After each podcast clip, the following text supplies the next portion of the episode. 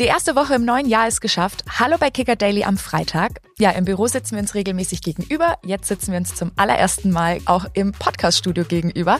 Hi Michael. Ja, hi Isa. Ich freue mich. Neuer Ort für uns, neues Jahr und neuer Trainer beim 1. FC Köln. Timo Schulz ist da seit gestern. Er hat mittlerweile schon seine ersten Trainingseinheiten geleitet und wir fragen heute bei unserem Köln-Reporter Jim Decker nach seinen ersten Eindrücken vom neuen Coach. Vorher aber noch die News des Tages. Ja, los geht's mit einem Abschied. Anfang der Woche wusste Kaiserslauterns Trainer Dimitrios Gramotzes angeblich noch nichts davon. Jetzt ist Terence Boyd aus dem Trainingslager im türkischen Belek abgereist. Wie die Pfälzer bei Ex schreiben, sei der Verein, Zitat, nach intensiven Gesprächen dem Wunsch des Spielers nachgekommen. Man habe ihn freigestellt, um die Verhandlungen mit anderen Vereinen aufnehmen zu können. Ja, nach Kicker-Informationen wird sein neuer Verein ausgerechnet FCK-Rivale Waldhof Mannheim. Gestern hatten wir hier im Podcast ja ausführlich über den FC Liverpool gesprochen, der ja am Sonntag im FA Cup gegen den FC Arsenal spielt. Bei diesem Kracher nicht dabei sein wird dann Dominik Szoboszlai. Der laboriert nämlich noch an einer Oberschenkelverletzung, die er sich am Neujahrstag beim Spiel gegen Newcastle zugezogen hat. Laut Jürgen Klopp wird Szoboszlai sowohl gegen Arsenal als auch am kommenden Mittwoch im League Cup gegen Fulham sicher ausfallen. Ob er danach wieder eingesetzt werden kann, das steht noch nicht fest. Und ebenfalls vorerst ausfallen wird João Cancelo vom FC Barcelona. Der hat sich nämlich eine Innenbandverletzung zugezogen. Nationalspieler Thilo Kehrer ist zurück in der Ligue 1. Der Abwehrspieler wird ab sofort bis Saisonende von West Ham United zu AS Monaco ausgeliehen. Danach hat die AS eine Kaufoption, die laut französischen Medienberichten 11,5 Millionen Euro betragen soll. Von 2018 bis 2022 spielte er bereits bei Paris Saint-Germain und holte 3 Meistertitel.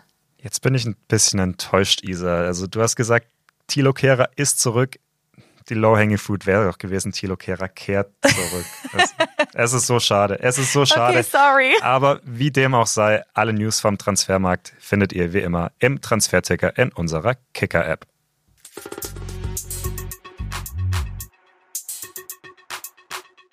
Der Nachfolger von Steffen Baumgart ist da. Er heißt Timo Schulz. Der 46-Jährige hatte zuletzt in der Schweiz den FC Basel gecoacht, wurde allerdings nach 3 Monaten aufgrund von Erfolgslosigkeit schon wieder entlassen. Dieser Timo Schulz also soll Köln nun aus dem Tabellenkeller rausführen. Da überwintert der FC punktgleich mit Mainz und Darmstadt mit 10 Punkten auf Rang 17. Bei uns ist jetzt unser Köln-Experte Jim Decker. Hi Jim, du kommst ja gerade vom Training. Was ist dein erster Eindruck von diesem Timo Schulz? Was ist das für ein Typ? Ja, das ist, glaube ich, ein ganz lockerer, netter Typ im besten Sinne. Ich habe ihn jetzt gestern auf der Pressekonferenz erleben dürfen, heute beim Training. Er hat nach dieser zweiten Einheit, die er jetzt geleitet hat, schon gesagt, das ist eine Mannschaft, die brennt, die macht Spaß, die haben alle Lust. Klar, was soll er auch anderes sagen? Der muss jetzt natürlich erstmal ein bisschen Optimismus versprühen, hat aber auch zugegeben, dass er noch sich ein bisschen Überblick verschaffen muss. Es sind ja ganz, ganz viele neue Namen mit Jugendspielern und so weiter, knapp über 30 Spieler im Training. Ja, aber der arbeitet sich jetzt da rein und versucht dann irgendwie mal die Trendwende anzupacken. Jim, du hast gerade die Pressekonferenz angesprochen. Da hat Timo Schulz auch schon ein bisschen was über sich gesagt, aber auch über seinen Vorgänger. Wir hören fix mal rein. Ich bin sicherlich nicht Steffen Baumgart 2.0. Ich glaube, davon bin ich ganz weit entfernt und trotzdem schätze ich ihn als Mensch und als Trainer sehr. Ich finde, dass er hier fantastische Arbeit geleistet hat und letztendlich hat er hier, glaube ich, in den 2,5 Jahren richtig viel bewegt, war auch irgendwo eine Galionsfigur für den Verein. Und trotzdem muss ich an der Stelle dann auch betonen, jede Zeit geht nun mal zu Ende und dann kommt was Neues. Kein Steffen Baumgart 2.0 also. Wird sich das dann auch an der Spielweise des 1. FC Köln bemerkbar machen? Baumgart war ja bekannt für einen sehr intensiven, sehr, sehr mutigen Stil auch. Wird es unter Schulz anders werden? Was könntest du dir da vorstellen? Ja, ich glaube gar nicht so großartig. Der 1. FC Köln hat ja unter Baumgart einen gewissen Stil für den kompletten Verein eingefügt. Den sollen dann die Frauen genauso spielen wie die Jugendmannschaften und eben auch die Profis. Und daran soll sich grundsätzlich nichts ändern. Das liegt daran, dass man dann eben hofft, dass auch für Jugendspieler die Talente das einfach einfacher wird, hochzuziehen, wenn sie ihr ganzes Leben lang quasi die gleiche Art von Fußball spielen oder eine sehr ähnliche jedenfalls. Ja, und dann ist es natürlich so, neuer Trainer hat immer ein bisschen andere Punkte. Schulz hat gestern schon gesagt, ein bisschen flexibler werden, vielleicht nicht ganz so stark auf Flanken setzen, wäre mal so ein Ansatz. Und es war ja selbst unter Baumgart so, dass der so ein bisschen seinen eigenen Stil zuletzt, ja, ich will nicht sagen verloren hat, aber es war eben nicht mehr alles so klar und radikal, wie er das dann am Anfang mal gemacht hat, diese volle Granate in der ersten Sekunde schon vorne draufgehen und pressen bis zum Tod umfallen quasi. Das war dann eben ja am Ende auch nicht mehr ganz so zu sehen. Und gut möglich, dass das wieder ein bisschen mehr in diese Richtung geht. Auf Neuzugänge muss Schulz in diesem Winter ja verzichten. Wir erinnern uns an die Transfersperre. Dazu sagte er bei der Pressekonferenz: Klar beschäftigt man sich auch mit Themen wie der Transfersperre und der momentanen Tabellensituation, aber ich denke mal, gerade was die Tabellensituation angeht, ist noch nicht mal die Hinrunde vorbei. Also es ist genug Zeit, das wieder gerade zu rücken. Ich sehe das Potenzial in der Mannschaft, dass wir das alle mal schaffen können. Jim, gehst du da mit? Hat die Mannschaft auch ohne Neuzugänge die Qualität? Ja, absolut. Mit dieser Mannschaft kann man die Klasse halten in der Bundesliga. Gar keine Frage. Das ist doch mal eine Aussage. Ja. Die Frage ist ja, warum das bislang nicht geklappt hat mit dieser Mannschaft. Und es ist ja auch nicht so, dass der Timo Schulz jetzt mit den Spielern auskommen muss, also mit denen Baumgart jetzt gespielt hat. Es ist ja durchaus so, dass da der ein oder andere jetzt auch wieder eine Chance hat, der zuletzt gar nicht so dabei war. Justin Deal zum Beispiel hat auch heute wieder mittrainiert, das Sturmtalent aus der Regionalliga, um den sich so viel dreht in Köln, der unter Baumgart keine Rolle spielte, jetzt plötzlich mit dabei ist. Oder auch so jemand wie Farid Alidu, der im Sommer ausgeliehen wurde, um den mal die halbe Bundesliga gekämpft hat, der jetzt in Frankfurt landete und an Köln eben ausgeliehen ist. Der ist bislang komplett untergetaucht, auch gar kein Thema gewesen. Vielleicht wird's ja jetzt mal langsam was mit Toren, Einsätzen, Spielminuten. Ja, viele tolle Spieler. Also Geschäftsführer Christian Keller hat gestern von vielen tollen Trainern gesprochen, mit denen er im Auswahlprozess hatte sprechen dürfen. Wer war denn da noch so im Rennen? Ja, das ist eine gute Frage, denn am Ende ist es ja einer geworden, den wirklich gar niemand auf dem Zettel hatte. Mhm. Also Matthias Kohler vom FC Fohlendamm, das darf man glauben, der war bis ganz zum Ende auch im Rennen. Ein sehr, sehr junger Coach, der aber auch eben ja sehr, sehr wenig Erfahrung, noch weniger als Schulz. Ich meine, Schulz war ja bei St. Pauli in der zweiten Liga aktiv und jetzt eben sehr kurz in Basel, aber sonst hat er im Seniorenbereich auch noch nicht groß und lang und erfolgreich gewirkt. Und eben auch keine Bundesliga-Erfahrung. Kohler hätte auch keine Bundesliga-Erfahrung gehabt, genauso wie Christian Ilzer, der in Graz in Österreich zumindest immer in erste Liga trainiert.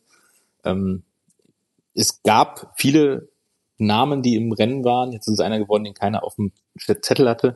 Was alle eint und ganz interessant ist, dass keiner von denen eben Erfahrung hatte, keiner von denen ja so eine Sache Klassenerhalt in der Bundesliga schon mal gemanagt hat. Anders als jetzt zum Beispiel Bo Svensson und Thomas Reis, an die man auch hätte denken können, aber die beide wohl von Anfang an gar kein Thema waren. Also es ist eine etwas ja kreativere, jüngere Lösung, die für die Keller sich da entschieden hat. Ob das am Ende dann die richtige Entscheidung war, müssen wir abwarten. Stichwort Finanzen. Spielt da auch sowas wie Gehaltsvorstellungen eine Rolle? Der 1. FC Köln hat ja auch durch die Transfersperre durchaus Probleme in diesem Bereich. Ja, es ist ja auch keine ganz einfache Aufgabe. Also Schulz ist jetzt bestimmt nicht die teuerste Lösung, die am Markt war. Allerdings hat er auch einen Vertrag, der im Sommer jetzt erstmal endet. Das heißt, das Risiko ist dann wahrscheinlich wirtschaftlich überschaubar. Es wird ja immer so ein bisschen betont, dass er kein Feuerwehrmann sei und eben auch möglicherweise eine längerfristige Lösung. Ja, dass der Vertrag jetzt erstmal bis zum Sommer geht, ist dann, vielleicht spricht das dann doch eher dagegen, dass es jetzt erstmal um den Klassenerhalt geht und gar nicht noch so sehr ein großes neues Projekt aufzubauen.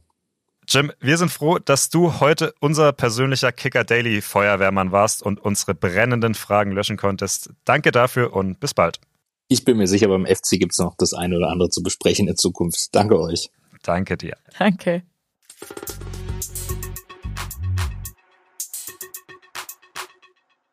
Vom Feld geht's jetzt auf die Schanze. Nach Oberstdorf, Garmisch-Partenkirchen und Innsbruck steht bei der Vier-Schanzentournee heute und morgen die letzte Station an, Bischofshofen.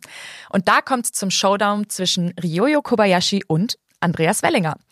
Wellingers Rückstand auf Kobayashi ist hauchdünn, 4,8 Punkte, das sind umgerechnet nur 2,67 Meter. Bei uns ist jetzt unsere Wintersportexpertin Christina Flor. Hi Chrissy. Nach Sven Hannawald 2002 könnte es wieder einen deutschen Sieger bei der Vier-Schanzentournee geben. Sag doch mal, was spricht für Wellinger und was vielleicht dann doch für Kobayashi? Ja, genau. Also es ist super spannend jetzt vorm Finale. Für den Wellinger spricht natürlich, dass er die Schanze in Bischofshofen einfach liebt. Das hat er selber gesagt. Der liebt die Schanze, der kennt sie in- und auswendig. Und er hat natürlich irgendwie so was wie ein Heimspiel, mehr als der Kobayashi. Es werden viele Fans da sein, die ihn unterstützen, die ihn nach vorne peitschen. Dann gibt es nur noch so Punkte wie sein Speed, seine Anlaufgeschwindigkeit. Da kommt einfach keiner ran in dieser Saison. Und das könnte ein Faktor werden, auf der die Signatur schaffen soll in Bischofshofen. Dann hat er natürlich auch noch seinen Power beim Absprung. Und das hat er in Innsbruck gezeigt, dass er dann trotz schlechter Wetterverhältnisse auch super ins Fliegen kommen kann.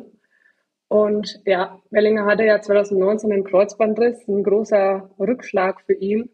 Er ist aber so stark daraus zurückgekommen, ist mental total gefestigt. Und das merkt man ihm auch an. Er ist auch super relaxed. Und ja, das sind schon mal ein paar Punkte, die da für ihn sprechen. Und für Kobayashi? Ja, du hast es angesprochen, dass der Vorsprung total hauchzart ist. Aber trotzdem sind es halt 4,8 Punkte. Das ist schon ein Polster, ist ein bisschen mehr als 2,5 Meter. Das klingt wenig, aber das spricht auf jeden Fall schon für Kobayashi. Ja, außerdem hat er natürlich schon zweimal gezeigt, dass er die Tournee gewinnen kann. Der hat die Erfahrung, der bringt die Ruhe und die Coolness mit, das strahlt er immer aus. Der ist ja wirklich immer sowas von tiefenentspannt. Das ist eigentlich echt unfassbar. Chrissy, du hast es ja gerade schon ein bisschen anklingen lassen. Die Karriere von Wellinger war ja auch immer so ein bisschen von Auf und Abs gekennzeichnet. Für mich als bekannten Event-Fan kam das jetzt ein bisschen überraschend, dass er bei der Tournee durch die Decke geht. Für dich auch oder war das schon ein bisschen absehbar in den Wochen, Monaten zuvor? Ja, nee, also ganz überraschend, finde ich, war das jetzt nicht, dass er da oben auf ist. Schon im Sommer haben Experten wie der Sven Hannawald gesagt, auf den Wellinger muss man in der Saison gucken, der ist wieder super drauf. Das hat er jetzt echt gezeigt und unter Beweis gestellt, dass er so gefestigt ist, dass er wieder einfach in Topform ist. Und morgen dann hoffentlich ganz oben. Die Qualifikation für Bischofshofen, die beginnt heute um 16.30 Uhr und morgen auch ab 16.30 Uhr gibt es dann den ersten Durchgang. Falls ihr nicht zuschauen könnt, findet ihr wie immer einen Live-Ticker in unserer Kicker-App. Chrissy, vielen Dank dir, dass du dabei warst und dein Debüt hier im Podcast gegeben hast. Ihr hört uns am Montag wieder. Habt ein schönes Wochenende. Bis die Tage. Ciao. Tschüss. Kicker Daily ist eine Produktion des Kicker in Zusammenarbeit mit ACB Stories. Redaktionsschluss für diese Folge war heute 14 Uhr. Abonniert den Podcast, um keine neue Folge zu verpassen.